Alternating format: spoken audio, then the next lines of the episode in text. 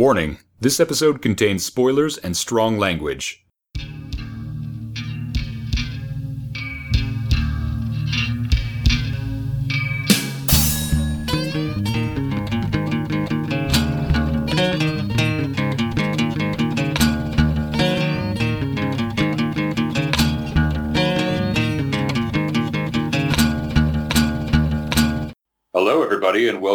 New episode of Masters of Carpentry, a uh, podcast dedicated to the filmography of John Carpenter, one of my favorite directors, and I believe one of Noel's as well. Possibly. Possibly. He's a director that you enjoy. I like Kurosawa maybe just a little more. oh, yeah, well, come on. That's Kurosawa. That's amazing. And Julia has a passing fancy. Julia, I think I'm, I guess, the outsider opinion. the outsider opinion. The You- wild card, if you will. That's right. The girl. Um, The fecta of our trifecta. That's right. exactly. I shall be the cherry. on a sundae. Yeah, so we're doing Dark Star today. This is the first film film. I believe it originally started as a student project. I think we learned in the last episode. Well, I've got a little history on that. In fact, if I can actually backtrack a little bit, the Blu ray had a great documentary on the making of this film where they even went back and talked about Resurrection of Bronco Billy a bit. Ooh. And one of the problems with Resurrection of Bronco Billy was that they only credited the one director, and that one director was the only one who got to go and collect an Oscar. So John Carpenter, you know, was a little bitter about that. He felt it wasn't equally credited and all that stuff. And he was also becoming increasingly disillusioned with the whole USC student film project because you don't own your films. You're essentially making things for the school to own and to show and profit off of. Anyways, while he was still there, he wanted to do one more film about space truckers. And he ran into another one who was kind of notorious for being a very, how do I want to say, eccentric and outspoken student named Dan O'Bannon. And this film is kind of a collection of both of their ideas. Dan O'Bannon, of course, co-wrote the movie. He edited the movie. He was the production designer. He was the special effects supervisor and he plays Pinback. So he's in half the movie. oh, very cool. It started as a 20 minute short, but then it blew up to 35 minutes, and then it blew up to 45 minutes. And by that point, they were told by USC that it wouldn't screen in any of their festivals because you have a half hour maximum requirement. So they actually stole the material from USC. They literally just snuck into the archives, took the film that was already shot. They just ran away with the film and tried to do it on their own. They got it up to 60 minutes. And this was all over the course of like four years. There were like four different periods of shooting.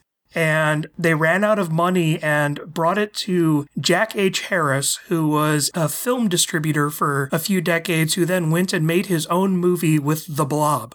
Ah. And that was kind of like his one big thing that he just kept bringing around to theaters for like 15 years. And so he funded the remainder of the shoot. And it came out, and sadly, though, they brought it to the same distributor who distributed Deep Throat, which was a mafia controlled distributor who not only tied up all the rights, but collected all the profits and didn't share any. well, I mean, I guess when you work with the mafia, you got to expect a little of that. Yeah. So, I mean, it's a film that neither Dan O'Bannon nor John Carpenter have a whole lot of fondness for, even though it was kind of what started them. It does seem like a collection of ideas and scenes more than a cohesive film. And in fact, when they did the last chunk of shooting, that's why there's so much pinback in the movie, played by Dan O'Bannon, because he was the only actor still on set because he was making the movie. I was going to say that I thought that all the padding came from Pinback versus the beach ball. And that's why they still had 20 minutes of movie left to add, and he was kind of the only actor available. That makes a lot of sense then. Yeah. It seemed to be like a dynamite short, which was padded with a bunch of slapstick that went nowhere. Just to get into some of the other people involved in the film, Dan O'Bannon, of course, after this went on and actually through this film, George Lucas, who was, you know, the, the most famous USC alumni, actually saw this film and a lot of the people who worked on the special effects department here got jobs working on Star Wars, Wow. including Dan O'Bannon, who did every single computer monitor and computer display in Star Wars. And he was also then involved in a version of Dune that never got made, where he was supposed to be the special effects supervisor. Ridley Scott was working on that, and also working on that were the artist Jean Giraud Moebius, who Dan O'Bannon worked on with a number of projects, and H.R. Giger. All three of these people then came with him to work on Alien, which was kind of his most famous work. And with Alien, he met Ron Shusett, with whom he'd co wrote Total Recall. Then he went off and did the films Blue Thunder, Life Force, Invaders from Mars, made his directorial debut with Return of the Living Dead. But then in the second half of the 80s and throughout the 90s, he was someone who got sick a lot and spent the majority of the 90s hospitalized. He had Crohn's disease, but it wasn't diagnosed until almost you know, like 98, 99. That's eventually what killed him in 2009. So he kind of like started having this great cult career and then just was physically unable to keep maintaining it. That's really sad. Yeah, and I love Return of the Living Dead. I love Blue Thunder. I love I, I love Dan O'Bannon stuff. I have a great affection for Return of the Living Dead as well. It's good stuff. I have not seen any of the others that you mentioned. He also did a number of uh, little short pieces for Heavy Metal magazine, some of which were adapted into the movie. Okay, yeah. And uh, Moebius has connections with heavy metal as well, I believe. Yeah, in fact, one of them was a short that the two of them did together that Dan O'Bannon wrote and he drew. That's really cool. Have you seen Heavy Metal, the movie? Yes, I have. Not for a long time, but I have. You know the opening scene where it's an astronaut in a Cadillac dropping through the atmosphere? I don't remember that actually. That was a two page strip that he did. Very cool. And it was actually kind of a play on the guy who surfs through the atmosphere in this movie. I could see that, yeah. So, also on the crew, we had Nick Castle, who was the assistant cameraman as well as playing the alien beach ball. we mentioned Nick Castle in our last episode. He works on a number of other Carpenter films. He went on to do Last Starfighter and a number of other things. Tommy Lee Wallace, who also we will hear, he was also the art director on this movie. Ron Cobb, the production designer, was a popular sci fi artist and cartoonist at the time. O'Bannon brought him into Alien, where he won an Oscar. Then, throughout the 80s, Ron Cobb worked on Conan, Aliens, Last Starfighter, Abyss, Total Recall, and more recently did the ship designs for Firefly. So basically everything I grew up on, so that's cool. exactly. J. Stein Kaplan, the associate producer and assistant director. He was also the producer on Assault on Precinct 13. Douglas Knapp, the cinematographer, was also the cinematographer on Assault on Precinct 13. He typically works more as a camera operator, though, which he did on Escape from New York. And he actually was the chief camera operator through the entirety of Star Trek Voyager and Star Trek Enterprise. Oh, very cool. And he actually, during this shoot, got a job on Terrence Malick's famous film Badlands in the camera department and actually left Badlands so he could come back and keep shooting Dark Star. That's quite the choice, but yes. I, I admire that. And his wife, Cookie, was the voice of the computer. Awesome. Cookie? Yeah. And then uh, finally, we have Bill Taylor, one of the special effects technicians. He did matte works on dozens of films throughout the 80s, including The Thing, and is a digital effects supervisor who does dozens and dozens of film and TV things today. He has cameo appearances in both Assault on Precinct 13 and The Fog, and he wrote the song Benson, Arizona. Oh, that's awesome. I was actually wondering about that. I wasn't sure if that was like an original song or that they created. It was an original song that him and John Carpenter put together. Very cool. I was going to talk about the music and stuff because it seems like it started to get into the Carpenter territory of score with the synths and whatnot. Oh, yeah. A lot of mood. Yes, a lot of mood. And of course, a little bit of country, moving out of country mm-hmm. into synths. Oh, yeah. And of course, you know, the idea was to be space truckers, and what would a trucker listen to on a long haul? Exactly. This was also supposed to be kind of the start of a series of collaborations between John Carpenter and Dan O'Bannon, where they would co write a bunch of films and Carpenter would direct one, then O'Bannon would direct one, and they'd go back and forth. But by the end of the film, they pretty much stopped talking to each other. And in fact, John Carpenter has never even really done any, you know, John Carpenter does special features for all of his movies. He has kind of avoided Dark Star because it's such a Dan O'Bannon movie, too. Oh, wow the current Blu-ray that's like loaded with features, the only interviews it has with Carpenter are from like the early 80s. That's really sad. This is like an apocalypse now of science fiction films. Everyone yeah. on each other. So why don't we just talk about, you know, what were each of our personal histories with this movie? Who would like to go first? I'll go first. I just spoke for five minutes. I'll let you guys have to. All right, Julia, you go first. I have no no history whatsoever. All right. Never heard of it before? No. Up until now? No. Okay. Not Never passed you by at no. uh, the video store? It didn't. No, I'm sorry. All right.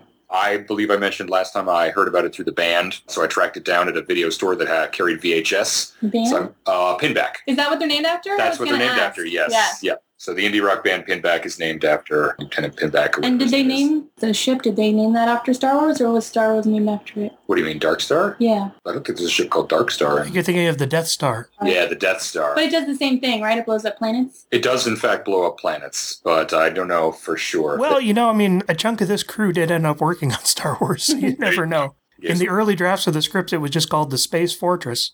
Yeah, so basically I rented it. Uh, it was one of those films I watched late at night, and I thought it was super trippy and really cool, with the exception of a few parts that really dragged, which we'll get into. And yeah, the rest is history. Here I am again with my new thoughts as an adult on it. Noel? This is one that I saw somewhere in the early to mid 90s when my dad was kind of exposing me to John Carpenter films because I remember this film actually was kind of unavailable, but then there was the big VHS release. So that was my first time seeing it, and I had picked it up on DVD, but I'd never watched it. I'm kind of glad I hadn't because that DVD for a while was uh, Dan O'Bannon went back and just brought it back to the old 60 minute cut before they added the last 20 minutes of footage. Eh, I, I like that extra 20 minutes of footage. We'll get into it hmm you know, watching a couple of months ago here on Blu-ray, which you wouldn't expect this film to clean up well on Blu-ray, but wow, they really remastered it beautifully. It's my first time watching it since the uh, early to mid 90s. Yes, we rented a copy, and it looks really good. I was a little worried at first that it would be like Superman 4 and just show all the bad stuff. Like in Superman 4, you could see space kind of flapping in the breeze because it's a set and Mhm. it's like a curtain. But no, it looked really good. What surprised me was how much I remembered about it, how much of it actually stuck with me from when I saw it like 20 years ago. I remember the ending like it was yesterday, so that really stuck with me, and most of the scenes as well, even Pinback in the halls and whatnot. So yeah, for sure. I even remembered the whole bit where their storage locker blew up, taking their entire supply of toilet paper. Did you remember that? Because I've already forgotten that twice Yeah. now, so that Yeah. disappeared out my He does mind. it in one of his like video diary entries. Yeah. He talks about it happening. I think I just blanked out there. Very cool. So yeah, so that's my memory of the film. And uh, do we want to move into the synopsis? All right, let's do the synopsis. The Dark Star is a deep space vessel on a 20 year mission to seek out unstable planets and stars and destroy them with nuclear bombs so as to clear the way for colony ships. The crew currently consists of the eagerly whining Pinback, the bullying and macho Boiler, the detached Talby who spends all his time on the observation deck staring at stars, and the bitter and burned out Doolittle, who was forced to take command when the ship's captain was killed by a faulty wire beneath his chair. After unleashing bomb number 19, the crew has one explosive left before they can head back to a home they barely remember. So that's, of course, when they run into an asteroid storm which damages their computer and the bomb's communication laser. They don't notice this for a while because Pinback is chasing his pet alien beach ball around the ship, Boiler gets his rocks off shooting at pieces of scrap metal with a laser, Doolittle pecks at a makeshift organ he's assembled and dreams of being able to surf once again, and Talby keeps staring at stars.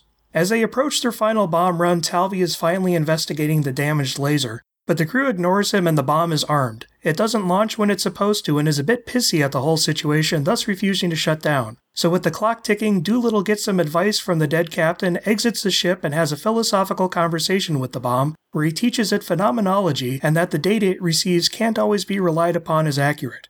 This convinces the bomb to retract, but then it goes off anyway, killing Pinback and Boiler and leaving Talby and Doolittle adrift in their spacesuits. Talby is pulled into the passing Phoenix asteroids, where he'll circle the cosmos for untold millennia. As Doolittle approaches a planet's atmosphere, he snags a piece of wreckage and gets in one last surf as he burns into a shooting star. So, do you guys recommend this movie? I do. I enjoyed it immensely. Ah, it's hard with this movie because there are passages where I wasn't entirely enthralled with the movie and I kind of spaced out. But overall, yes, I would recommend this movie. It is funny. It's interesting. Yeah, it's just a really good flick. Julia? Yes, yes, I would. I was very surprised too. I didn't think I would like it at all. When you I- described it to me, I was like, oh, great. I was a little worried. yeah, all right. We'll watch it. We'll see what happens. But honestly, I was about as close to being as enthralled as you can be. I really liked the tone. I really liked, actually, I really liked everything about it, which is a wonderful surprise, actually. And I would highly recommend it. I really enjoyed it. Lovely to hear. Noel? I also recommend the film. It does have some pacing issues, but it's just so inventive that it more than makes up for its limitations in terms of budget and experience by just being a really creative, bizarre, and deadpan. I, I just I, I love it. I, I it. I'm I think trying to That thing. Trying to collect my words. thing that people look for in actors to be stars. Yes. That it factor. It has that feeling. That's what it gets across. It's like Yes. a teen film. It's like a Little Miss Sunshine of little science fiction films. It's very Yes. peppy. I would use peppy to describe it. It's one of those films that you almost feel like it shouldn't work, and yet it does so magnificently that you feel bad for having doubted it. And true, I felt bad. Yeah. I I didn't think I was going to like it as much as I did the second time, and I was like, you know what? This is pretty sweet. Because even when it does, like, you know, some cheap things like the kind of cut and paste effects for the spaceships and, you know, the muffin tins on the spacesuit, it does so with a kind of acknowledging wink. And it also has this consistency to it that it has a cheapness to it, but it's consistently cheap. So it never feels out of place.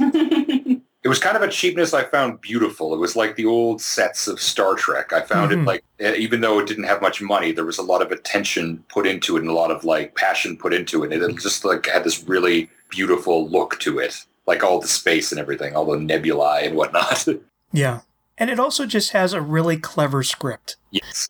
It's this kind of really sad story about loneliness and guys who are just completely disconnected from each other and their job and the world they came from, who are also like really silly assholes that we get to laugh at.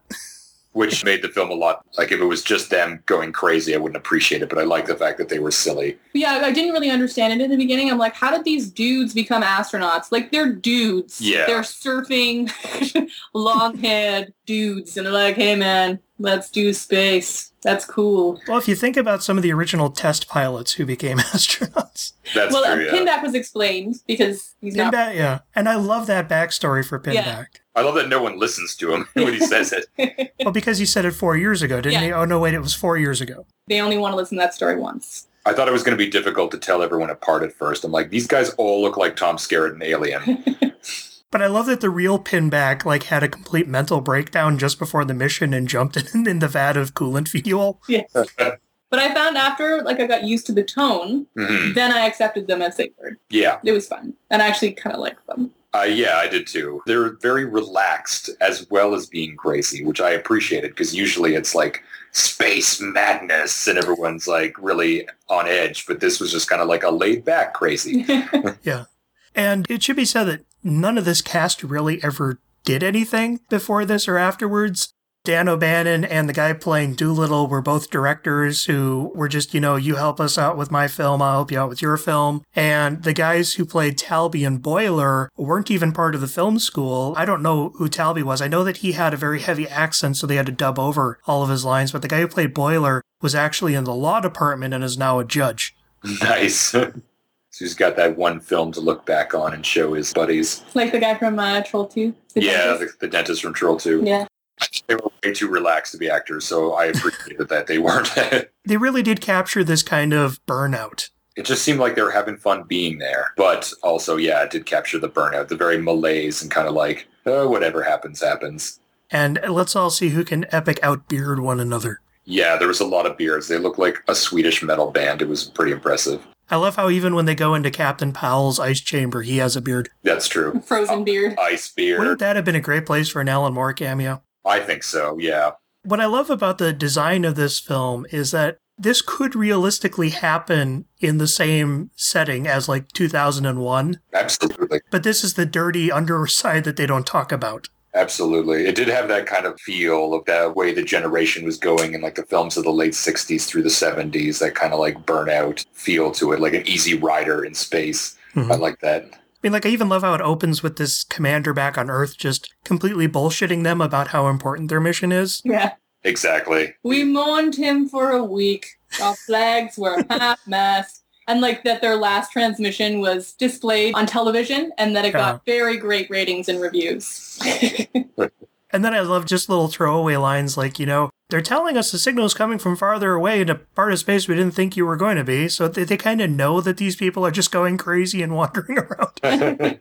But I just love this entire concept of before we send out the colony ships, we're going to send out people with nuclear bombs to blow up any planets that will threaten the colony ships. I got to get it done. Just clear cutting. Yep. America, man. And I also love that the bombs, the nuclear bombs themselves, are actually kind of sentient. Yes, I like the sassy bombs a lot. I love how bomb number 19 is really excited and eager to do his job. hmm He's been waiting. Yeah. Yeah. and then bomb number 20 is just get this fucking over with. I've been here. You've called me out twice. And it's it's just I, I love the malaise of the movie.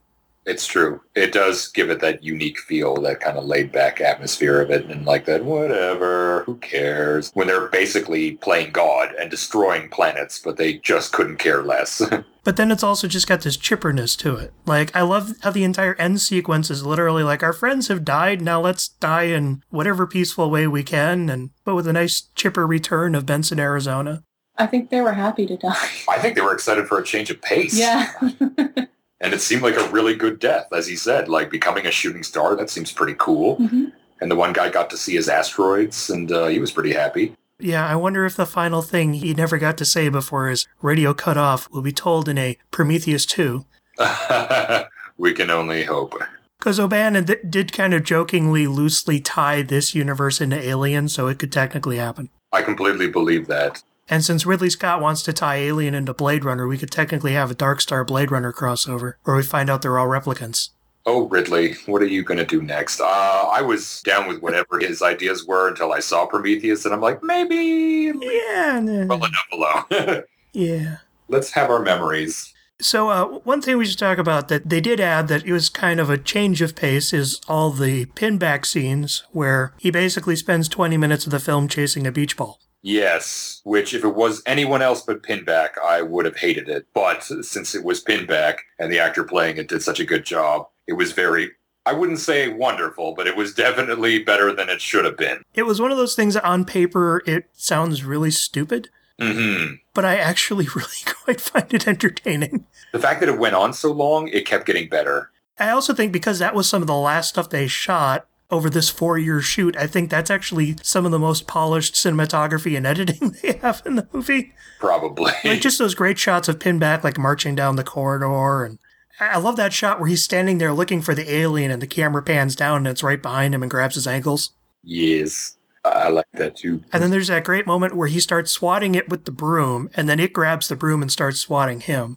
Very shades of what Raimi would do later. I like that. Yes. Yeah. Yes, most of the film is this kind of laid back, cynical satire, and then it becomes a screwball comedy. It's true. And by the time he gets stuck in the elevator, I'm like, I'm totally on board. I love the elevator scene because it just keeps going. Yeah. I thought it was kind of scary. Because you didn't know what it was. Because the first time I watched it, I totally found it scary too. I guess I didn't know where it was going to go. I didn't know how dangerous it was. I didn't know if it was some like alien that they didn't know the powers of or if it was just like a terrier. Like it was done in a slapstick manner, Mhm. but I always had that edge of Yeah. like not knowing what was going to happen because he had real fear on his face when Yeah. he was fighting it. It is interesting that this is the same guy who wrote Alien. And these are like two exact opposite sides of the coin in terms of taking the exact same concept, playing it in two completely different ways. It's true, but they both, Alien in this one, they take a situation that should be manageable, one creature, and just let it slowly get more Mhm. out of control. One comedically and one horrifically, and they both keep you on the edge of your seat that way. I even just on a technical level, I love the whole elevator sequence because he's obviously laying on his back, but he's doing such great pantomime that he's actually, you know, suspended over a pit, even though his hair is actually hanging back towards the wall. Oh, I didn't even notice that. That's amazing. And there's a few bits where you can see the platform that he's laying on when he's hanging from the elevator, but they sell it. They do. And I just love the comedic moments of, okay, he's stuck on the thing, the alien's bugging him, he finally pulls himself back up, oh, the elevator's active and it's coming down. I love when it presses against his face and stops, and then goes an inch further, and then an inch further. and then he's left hanging there, has to unscrew the thing, climbs up into the floor but is stuck, and then has to explode the floor in order to release himself It was pretty great. while the elevator kicks on music. And then he does what he should have done in the first place and gets his gun. And then I love that it just pops the alien and then it's done. exactly. Yeah. Because it was a tranquilizer gun, right? yeah. And it was a beach ball. hmm a very clearly plastic beach ball with feet. I think the reason why this works is that segment alone could have been a nice USC short film. Hmm You could have just taken that segment and made a nice little short film. And then they just kind of took that short film and inserted it into this film. And while structurally it kind of messes with the pace and it doesn't tonally jar with it, it's still strong enough on its own that I like watching it. It definitely didn't detract enough for me to become irritated by it. So, yeah, Yeah. I'm totally cool with it being in the film. I have no problem with movies inside movies as long as they both have merit. Yeah. Yeah. And then other things they added were the original 20 minute short was just, you know, the opening bombing run. They hang around and eat food. Something goes wrong with the laser. Talby goes and investigates the whole thing with the bomb. It blows up. They're trapped in space. So, I mean, the asteroid storm was a scene that was added. The conversation between Doolittle and Talby was something that was added. Boiler with the laser gun was something that was added. The whole makeshift organ thing was something that was added. So, I mean, there was a lot of just like chapters that were mm-hmm. inserted into this. Yeah, it does feel like a stew, but it does, it works. It's kind of almost a slice of life story, though, so it works. It's just what's a day in the life of these guys who are out beyond the fringes of anything. Doing something extraordinary, but not really caring. But they've been doing it for so long. Well, I think that's kind of doesn't that get across? totally. Yeah. The fact that you're like, what is this day like? It's it's nothing to them. Yeah. No matter how fantastical, no matter what interesting things they may be doing, it's so dull to them. It's not even worth mentioning. For sure. Yeah. And yet, it's also a day that has certain importances. It's the day they get Talby to come down out of the booth. It's the day where he kills the alien. It's the day where the entire ship blows up. And hey, Doolittle finally gets to be happy as a result. A lot of finality in there. I found the whole thing kind of played like a really long music video. yeah. I could see that. Yeah, like you know how like Daft Punk does their own kind of like Mhm. movie type Their things shorts, that they yeah, do the yeah. scores. It kind of felt like that. Like it would be a music video that kept going, or maybe the beginning and then a music video would come after it. Like a full album music video. yeah, kind of like that. Like it was almost like an album in a movie. I'm Mhm. surprised that no one's actually said any music to that film. It seems ripe for that. Yeah. Get on that, YouTube. Because I mean, there's a lot of nicely composed shots that yeah would make great music video. Like I just even love the um, control room that they're in, where it's just these three seats kind of staggered in opposite directions from one another. Where it's like everyone has to enter the room at once and get out because there's no other way in or out of the room. Yeah, it's horrifically claustrophobic. so claustrophobic. claustrophobic. Yeah. Yeah. There's just great tight angles in the corridors. There's the great shots of Talby up there in the dome. The great shot of the guy facing the bomb. I mean, you could easily, this could easily have been like a great like five minute music video short. Absolutely. Although I actually think I really liked the music in it. The original song aside, the score part, Yeah. I actually really enjoyed that. Yeah, I love it's just great gothic synth type mm-hmm. thing. Dread and gloom, but also silliness. It was a little silly for emotionless synths. They did kind of read a little silly in some scenes, which I liked. But it had that great old like Forbidden Planet quality to it. I Yes. find music like that always sets me on edge. Does it? It always makes me frightened. I love Forbidden Planet soundtrack. I think it's great, but it does definitely put you on edge. I mean, this does have like a very 50s sci-fi film feel to it through the eyes of the burned out 70s. Yeah, I would agree with that absolutely. It's a nice, almost, I think, unintentional deconstruction of stuff like um, Rocket Ship X1 or stuff like that. I believe one of the taglines on one of the posters for this film was just like, it's a sci-fi film for the Doctor Strangelove generation, which I think summed it up pretty well. Yeah, well, I know one of the problems was that this was actually marketed as a serious, depressing movie. oh, really? And then people went and saw it and were just like, what the fuck is this? And so it tanked when it first, and that's why it took like 15, 20 years to come out even on VHS. I do not doubt it tanking, yeah. And then, of course, it was controlled by the mob. Of course, yeah. Well, that as well. It has cult film written all over it. Oh, absolutely. It's one of those ones that you know, you could picture going to a movie theater with all the old fans and shouting quotes at the screen. Definitely. Everyone sings Benson, Arizona together. Everyone throws cabbages at the beach ball, Bunch of pinbacks walking around. Everyone's in jumpsuits. Yeah, thwacking each other with brooms. Oh man, I think you've started something. This has got to happen. Midnight movie theaters, get on it. Yep. Come on, guys. Actually, you know, now I want to see it like an off Broadway production of Dark Star the musical That'd be really cool. using songs by the band Pinback. Exactly. That'd be amazing. Pinback actually uses clips from the movie in their concerts. They'll show it uh, on the screens. Why has someone on YouTube not cut a Dark Star music video to a Pinback song? I don't know, but I'm going to search for this. Someone has had to have done it.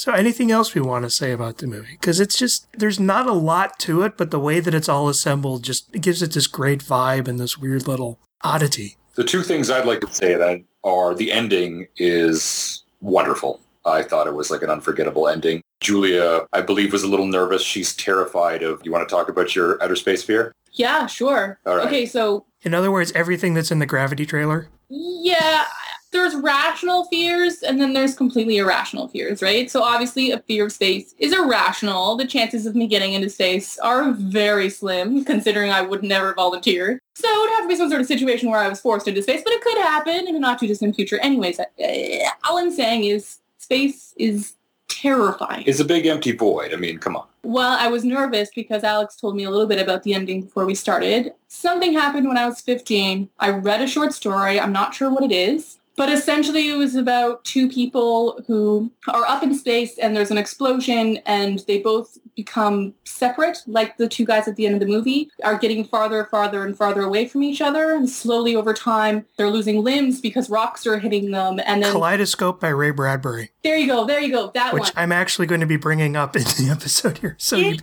go ahead. terrified me. Like I thought it was the most frightening concept to be alone in nothingness It's pretty terrible. and like listening to your friends slowly fade and also being in the same position, knowing that you're going to die in nothingness. It's terrifying. I'd still take it over shark-infested waters. I'll take the sharks. Fair enough. I might as well, just to carry on that thread, you know, mention Kaleidoscope now. I was actually going to surprise everyone with it at the end of the episode, but Sorry. uh, no, no, no. This is actually a good place to work it in Okay. because one of the problems with Alien is it very obviously swipes certain things from certain stuff that came before it. Like Alien is pretty much the first half of the movie is Planet of the Vampires, and the second half of the movie is It the Terror from Beyond Space. Dan O'Bannon kind of has faced some hot water. He actually got sued by an author over it. And that's kind of why every other film he's done since has largely been based on a novel or something. So he has some way to say that, okay, yes, I did use a source. Dan O'Bannon is a good guy to take ideas and kind of rejigger them in interesting ways. But in his early era here, he did kind of not credit sources. Oh, that's no good. And I just read Kaleidoscope again. I remember that one from high school too. That was a very memorable read, but I did read it again yesterday and it um it's basically the last 10 minutes of Dark Star. it's a rocket ship that's returning from the moon to Earth. It ruptures, all the astronauts are sent into space. Some of them go crazy, some of them commit suicide, some of them just drift away. And the last two astronauts, and yes, there is the one guy who, like, a sudden asteroid will come by and his hand is suddenly gone. So he has to crank the, the, Seal his suit back up. yeah, he has to seal his suit back up. And then, you know, later on, his foot is suddenly gone. He has to seal Yeah. his suit again. Oh god, it's horrible. The last two guys, the first one is actually picked up by a batch of asteroids that circle the solar system every 10 years. Uh-oh. And the last guy drifts into Earth's atmosphere, cut to the ground as a little boy points at a shooting star and his mother tells him to make a wish. Yeah. okay, because I was like, oh, well, I mean, it's sort of like that's kind of what it is, but I mean, you could come up to that same conclusion, and then you got to the asteroids, and I'm like, okay. I mean, yeah, he did do a lot of stuff with it, but still, I, yeah, I have no problem with taking ideas. You just got to own up to it. Just gotta, yeah. I'm inspired by this, and you got to say it. And that's one of the problems if you watch like Alien and then you watch Planet of the Vampires and It the Terror from Beyond Space. It's just like, eh, Dan, you, you stuck a little too close. Okay, I'm going to watch those two now. I mean, Planet of the Vampires, it's they respond to an alien distress signal, go down to a planet where they find an ancient derelict alien ship complete with a giant skeleton slumped over the controls. I don't see any similarities there. It the Terror from Beyond Space is where a single alien gets loose on board. The first person it kills is the engineer. It basically crawls around the air vents, and the way they eventually get rid of it is to literally vent all the air from the ship. That happens to everybody. Yeah. Again, this is stuff that even Dan O'Bannon was like, okay, I from now on I'm going to just kind of like James Cameron had this problem too with some of his early stuff like Terminator. Had a lot of things that it borrowed from other things. I've heard about that as well. I think someone like successfully won a lawsuit against him at one point. Well, Harlan Ellison, they settled pretty quickly. All right, fair enough. So, but I mean, it happens, but the majority of this story is pretty unique. Yeah, for sure. Absolutely. It's just those last five minutes there that I'm like, eh. But still, it made for a perfect ending for this movie. I love the ending for sure. And I think their tone must have been different from the story that you guys read. the tone is much more bleak in the story. Because as I said, the guy's losing limbs. The For guy sure. actually kills one of his fellow mates because the guy won't stop screaming over the radio. Ugh. He literally punches in the guy's helmet. Yeah, it's bad. I might give that one a skip. That sounds that sounds Well, if you think about it, it was over 15 years ago that I read it, and it's still it's there. Yeah. Bradbury's have a habit of sticking with people. He has some very vivid stories. But yeah, it's a good story. I do recommend checking it out, especially if you're a fan of the movie. Okay. But anyways, back to Dark Star. hmm Anything else we want to bring up about the film? Did you have something else? You said you had My last point is I would totally stay up in that cockpit and look up in space. That was pretty sweet. The dome, I'm like, that looks amazing. I would too, but I would have the comic book with me. Yeah, I would have some reading materials some snacks. You know, nowadays they could just keep sending, like, you know, here's a new fresh batch of a thousand Kindle books, you know? Exactly. They didn't really piece that together back then. That's why like technology is always sort of like a slightly advanced version of what was available at the time. So they were using like eight tracks and stuff. But now it would just be like, here's every book on earth. Here you go in a little stick. Oh, that was one thing that I loved was Pinback's journal, where Dan O'Bannon had actually got his hair cut and they needed to wait for his hair to grow out. So he was like, what if I film it in increments so you can see my hair grow out over the course of this diary? I really appreciated and noticed that. That was really cool. And I love how he just goes from like a sad story about how Commander Powell died to then telling dirty jokes that are getting censored out. Oh, pinback. Nobody here appreciates me. They are uncouth. I'm pretty sure one of those guys also had a furnace filter on his space outfit. And that was the thing, those helmets were airtight. They couldn't breathe in those. Really? They literally had to stick a hose underneath it and then run it out the back for them to like suck in a couple of breaths, act the scene, suck in a couple of breaths, act the scene. Oh man, I would not have lasted. But I love just the obvious pie tin and like packing styrofoam. I thought that was really cool. They aren't even hiding it. It's basically just made from duct tape vinyl, the entire spacesuit. Nice. Sort of like when the band The Flaming Lips, they wanted to make their own science fiction film. So they did a science fiction Christmas film and they filmed it in a bunker outside of one of their houses. And they just Mhm. used all found objects. It looked really cool. There was a chunk of this film between when they stole everything from USC, and the reason why USC didn't sue them is because they thought if the film is a success, it'll be great publicity. Because Star Wars, by which I mean THX 1138, had already been a huge publicity boom for them. Then between when they took the footage and when Jack Harris came in and gave them the extra money for the reshoots, there was a chunk of this film that was literally filmed in someone's garage. Nice. And that's like all the boiler with the laser and Pinback just tanning himself. Oh, I could see that. Yeah. There's really, yeah, not too much going on there. I like then the bit at the end where they're fighting over the laser and it goes off and Pinback is just like, You could have killed me. And then punches him. That was really well done. Really well shot, too. I like that. Anything else we want to bring up? My favorite part was when um is it Doolittle? Is that his name? I can't remember who is who, but Doolittle is. Doolittle was the commander. He was the one who was surfed in at the end. Yeah, when he talks to the bomb, that's my favorite part. Hmm. I feel like the bomb was kind of like he sounded like Wallace Shawn, the guy from My Dinner with Andre. Oh, yeah, I could see that. That was like what the conversation was like. Oh, yeah. Like My Dinner with Andre talking to this bomb and talking about how he doesn't actually know what is true and what isn't true because of what he perceives couldn't actually be what is true. A way of confusing the bomb to make it not blow up is wonderful. I thought it was great. But then they also confused it into blowing up. Yes, Yeah. because the only way was to make his own decision, exactly. which is what he did by exploding when he wanted to. I was perfectly paced too when he says "Let there be light." Uh, like that was amazing. Yeah. I also think you found the perfect tagline for the movie: "My dinner with Andre in space."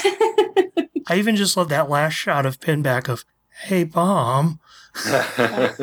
And I actually did like it when he went and talked to the captain that was frozen. Mhm. It's kind of like talking to like a really old man that you were just looking after who was infirmed that you were trying to get answers out of. I love that he survived, Yeah.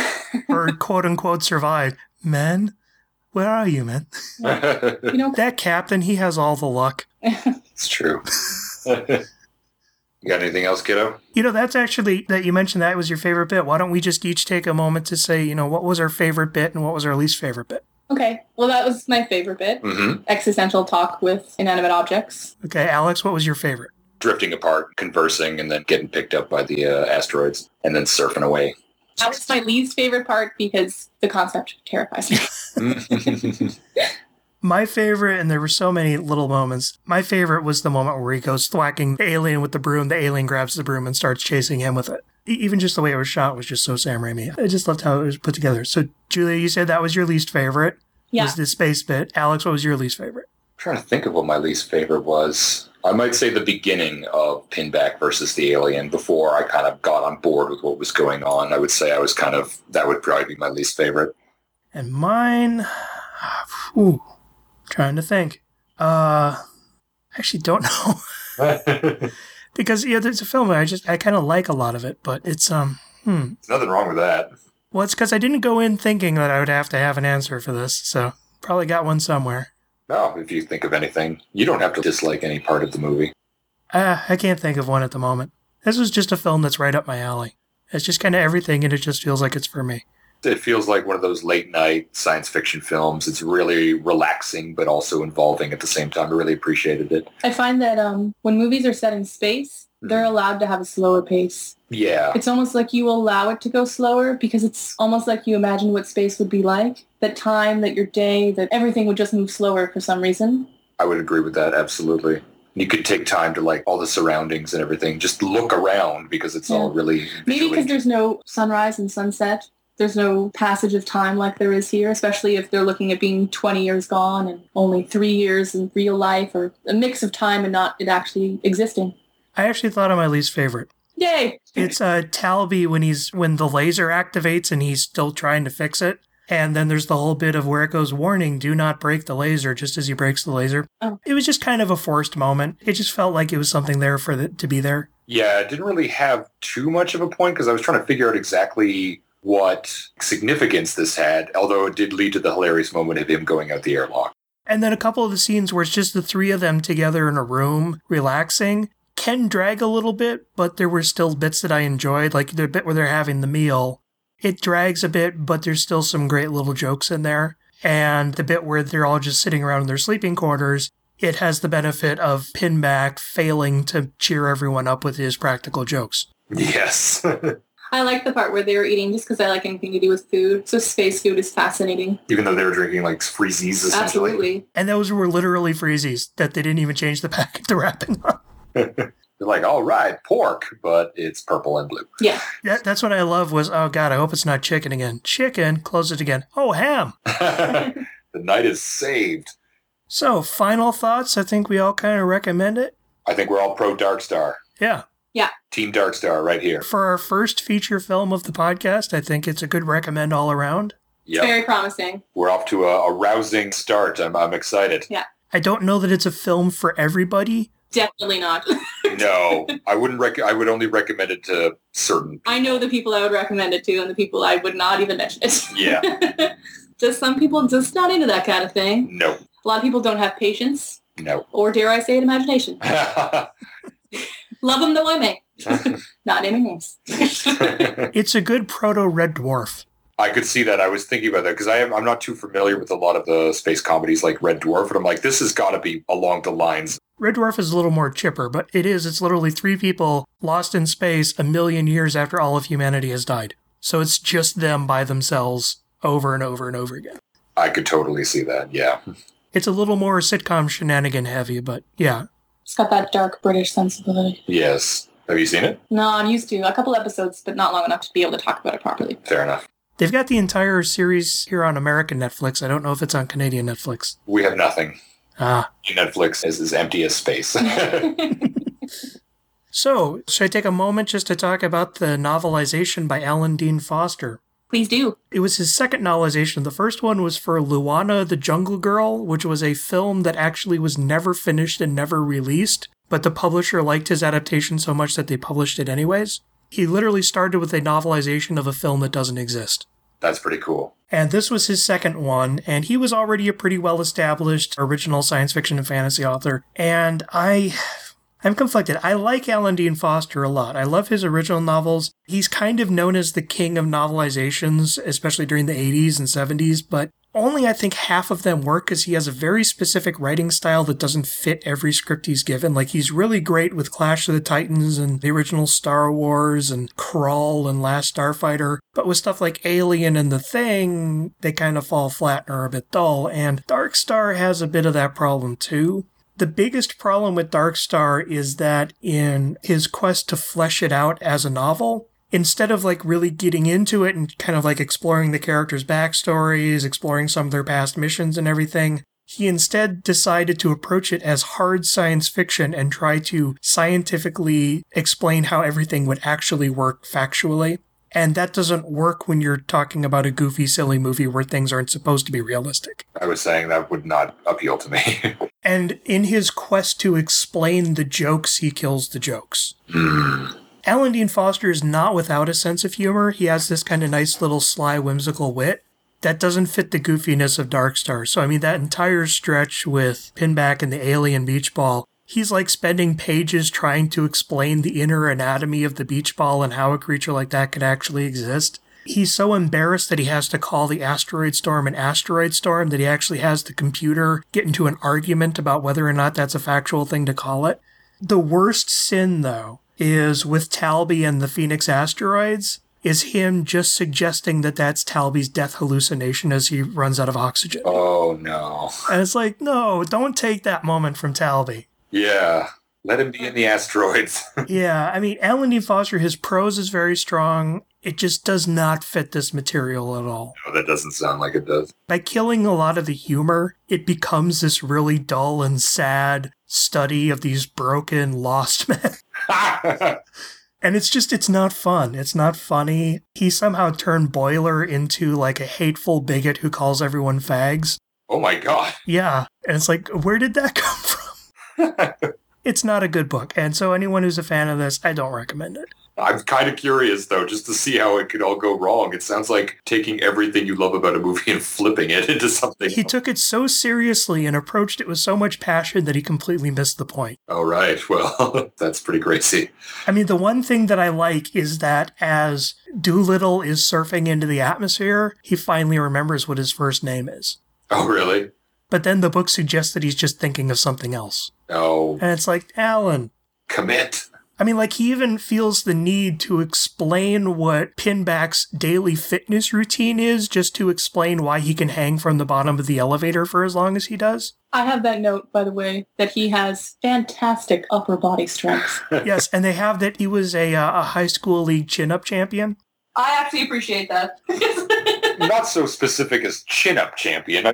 But he takes half a page to then detail it instead of just having it be a throwaway, you know? chin ups finally paid off. But yeah, it's just, it's, it. I wouldn't even recommend it for fans of Alan Dean Foster. He's just the wrong material for him and his style. So that's the novelization. We already covered Kaleidoscope, which I was going to bring up around here. So I don't really have anything else to bring up. Anything you guys want to add? I want to know what we're doing next. Next is Carpenter's actual full length theatrical debut that was made from the beginning as a full length theatrical debut Assault on Precinct 13. Yay. I've seen the remake. Have you? Yeah. I've also seen the remake. I haven't seen the original in a long time. I love how you guys have already seen the one I've already covered on my own podcast. I can't even remember what happens in the remake. I just remember Maria Bello. It's a very, very, very different story than what happens in the original. But I mean, I don't say that as a criticism. I actually kind of like the remake. But it's a very, very, very different story. But we'll discuss that one next month Absolutely. when we return on Masters of Carpentry. Stay tuned for the next exciting episode. Be there. Masters of Carpentry can be found at mastersofcarpentry.blogspot.com and is in no way affiliated with John Carpenter or the copyright holders of the films discussed. All rights are reserved and no infringement is intended. Our theme music is Black Rainbow by Jak Locke. To hear more, please visit jaklocke.com. That's J A K L O C K E dot com. Masters of Carpentry is a Made of Fail production. Madeoffail.net. We were unpopular before it was cool.